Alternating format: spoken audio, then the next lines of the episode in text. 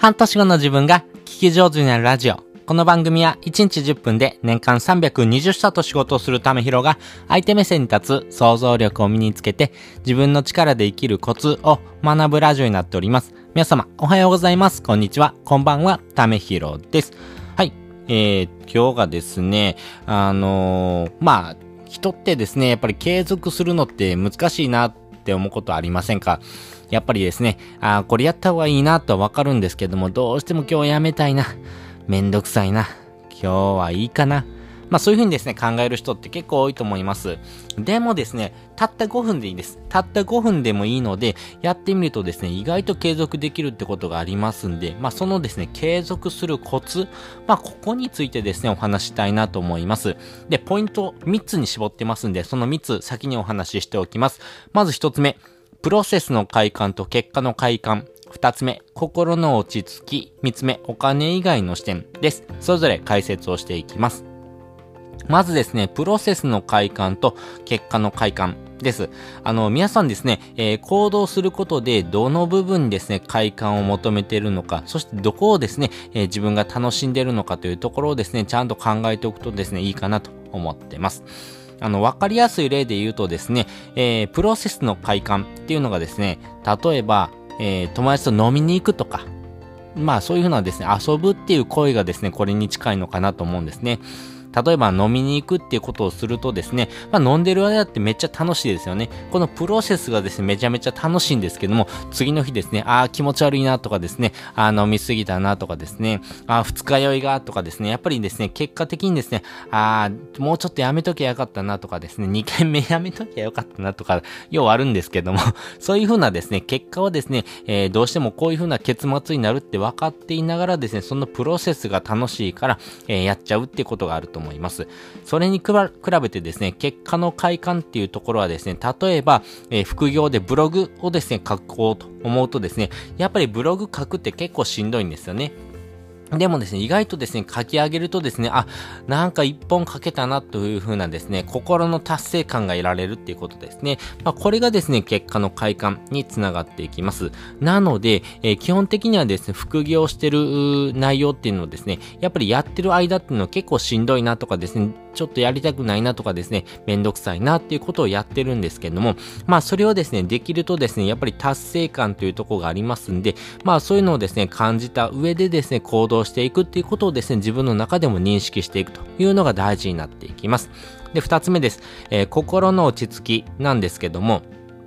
あのー、まあ、この作業をしててですね、えー、時間が過ぎるのが早いのかなっていうものはですね、え、結果的に今のあなたに向いてます。例えばですね、もう、まあ、作業を始めてですね、ちらっと時計を見てですね、あれ、まだ30分しか経ってないっていうものはですね、結果今のあなたには向いてないなっていうことですし、意外とですね、あ、もうやばい、もうこんな時間だ、もう3時間もやってたっていうものはですね、やっぱり継続して続けやすいということがありますんでね、あの、好き嫌いというところよりもですね、今のあなたにですね、えー、向いてるか向いてないかというところがですね、大事になっていきます。でもですね、まあ、心の落ち着きというところもそうなんですけども、でもですね、やっぱり始めてみるっていうことが大事になっていきます。なので、始めるっていうところはですね、まあ、たった5分でいいのでですね、もう本当に、あの、最悪1分でもいいです。なので、この1分でもいいので始めてみるっていうことをですね、やらないとですね、えー、その行動がですね、自分に向いてるか向いてないかっていうのがわかりませんので、まずは始めてみるということが大事になっていきます。まあ、基本的にはですね、えー、人って怠ける生き物なので、基本的にはですね、めんどくさいことはやらないんですが、例えばブログであればですね、えー、パソコンを立ち上げて、え、ブログのタイトルだけ、え考えてみようっていうのもですね、いいと思います。なので、まずはですね、5分、えタイマーをですね、セットしてですね、えー、例えば5分間の間に、えー、タイトルだけを考えてみようというのもいいですし、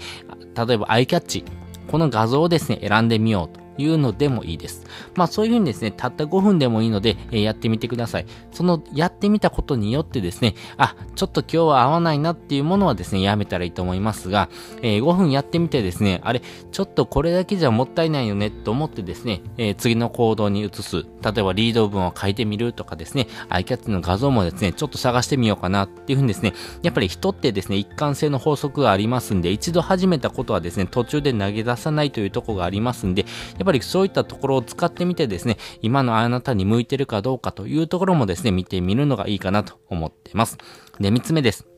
えお金以外の視点ということですね。えー、結果的にですね、お金を得るというところをですね、目的にしてる人が結構多いんですけども、お金というものはですね、結果、あ手段です。なので、このお金というものはですね、何か体験を得るためのチケットですからね、このチケットをですね、最終目的とするんではなくてですね、その先の体験というところ、こっちの方にですね、視点を置いてみるというのが大事になっていきます。なので、まあ結論ですね、行動して楽しいかどうか、まあこういうふうなところがですね、大事ですし、行動することによる経験、えー、体験というところ、こっちにフォーカスを置くっていうのがですね、やっぱり、えー、継続していく上ではめちゃめちゃ大事になってくるなというふうに思っております。ということで今回はですね、たった5分で継続できる3つのコツっていうのをですね、お話ししておきました。で、本日の合わせて聞きたいです。本日の合わせて聞きたいは、人を引きつける2つの要素というのをですね、えー、概要欄にリンク貼っております。やはりですね、人は魅力的だなと思う人はですね、やっぱりこの2つの要素をですね、えー、合わせ持つ人が多いなと思いますし、やっぱりこういうふうな要素っていうのをですね、えー、複数持ってる人の方がですね、やっぱり人としての、えー、魅力的な部分もそうですし、やっぱり一緒にいてですね、あこの人と一緒にいることによってですね、あ自分もちょっとね、えー、そういうふうな勇気とかですね、やる気とか、やっぱり、えー、その人からですね、学ぶ部分って結構多いなと思いますからね、そういうふうなですね、人を引きつける要素っていうのをですね、持ってる人はですね、やっぱり輝いていますからね、何より楽しんでるっていうことがですね、一番大事になっていきますからね、まあそういったところもですね、学ぶべきポイントかなと思いますんで、えー、そちらの要素もですね、身につけたいなっていう方はですね、えそちらの放送も聞いてもらうと、合わせて深く理解ができるかななというふうに思っております。で、もう一つですね、リンク貼っておりまして、それがですね、やっぱり継続していくためにはですね、やっぱり自分が何をしたいのか、何をしたくないのかっていうところがですね、分かっておく方がいいんですが、それがですね、分かんないっていう方が結構多いと思います。自分の心っていうのがですね、えー、スパゲッティのようにですね、絡まってるんですね。なので、それがですね、えー、絡まった状態ではですね、結局分からないものなんですけども、それを一つずつですね、紐解いてあげる。まあ、そのですね、整理整整頓をするっていうことがですね、結構大事になっていきます。この整理整頓する上でですね、えー、ぜひ読んでほしい本がありまして、それがですね、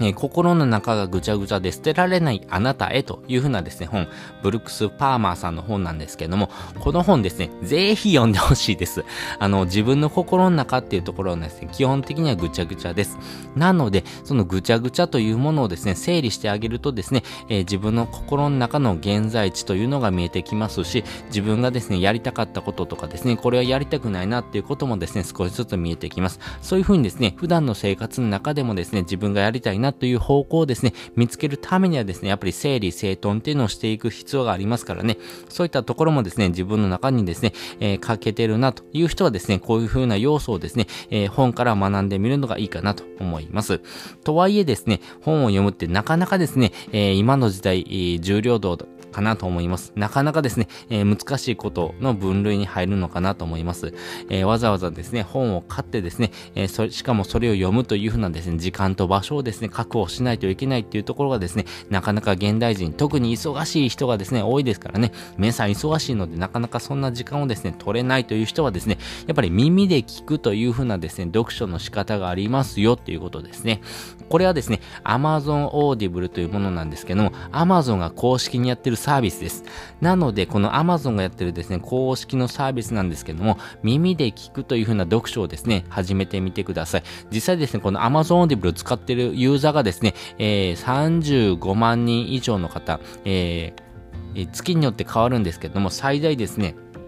えっ、ー、と、45万人ぐらいの方がですね、使ったりするというふうにですね、聞いてますんでね。まあそういうふうな統計もありますからね、本当にですね、多くの方がですね、この耳で聞く読書というところからですね、えー、読書経験というところ、この体験をですね、えー、してるということですね。まあこの行動してですね、楽しいかどうか、この読書っていうところもですね、えー、普段のですね、本をですね、え、自分で開いて読むというところからですね、え、読書をですね、聞くというふうなですね、視点にですね、え、変えることによってってですね、行動しやすくなるというふうなですね、要素になっておりますんで、あの、読書が苦手だなという方も含めてですね、やっぱり忙しい方はですね、ぜひこの Amazon Audible 使ってみてください。まあ、ポイントは2つで、忙しくでもですね、え耳の時間っていうのは空いてますんで、ぜひですね、行動量が多い人、特にですね、忙しい人ほどですね、え移動距離がありますんで、その時にですね、サクッとですね、耳で読書をすることができるというところがメリットになっております。そして2つ目がですね、え、30日間無料で体験できるということですね。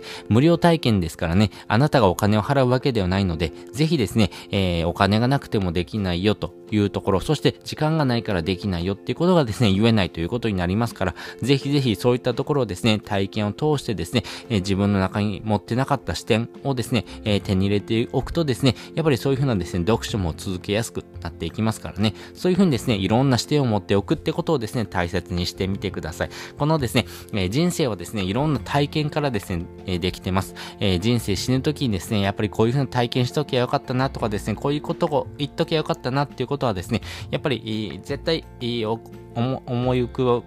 ぶものになってます。なので、やっぱりこういうふうな体験をですね、積み重ねておくってことがですね、人生を豊かにする上でめちゃめちゃ大事ですし、今の自分をですね、変えたいなと思うのであればですね、いろんな経験、そして自己成長というところをですね、必須ですからね、これはもう障害学習ですからね、えー、ぜひぜひ学ぶ人ほどですね、えー、自分をですね、えー、高めることができますし、あなたの人生をですね、より良くしていく、そして人生を豊かにしていくですね、え究極のですね、ルールがですね、自己成長になりますからね、ぜひぜひ自分でですね、学んでいくことをですね、楽しんでみてください。ということで本日もですね、お聴きいただきましてありがとうございました。また次回もですね、よかったら聞いてみてください。それじゃ、またね。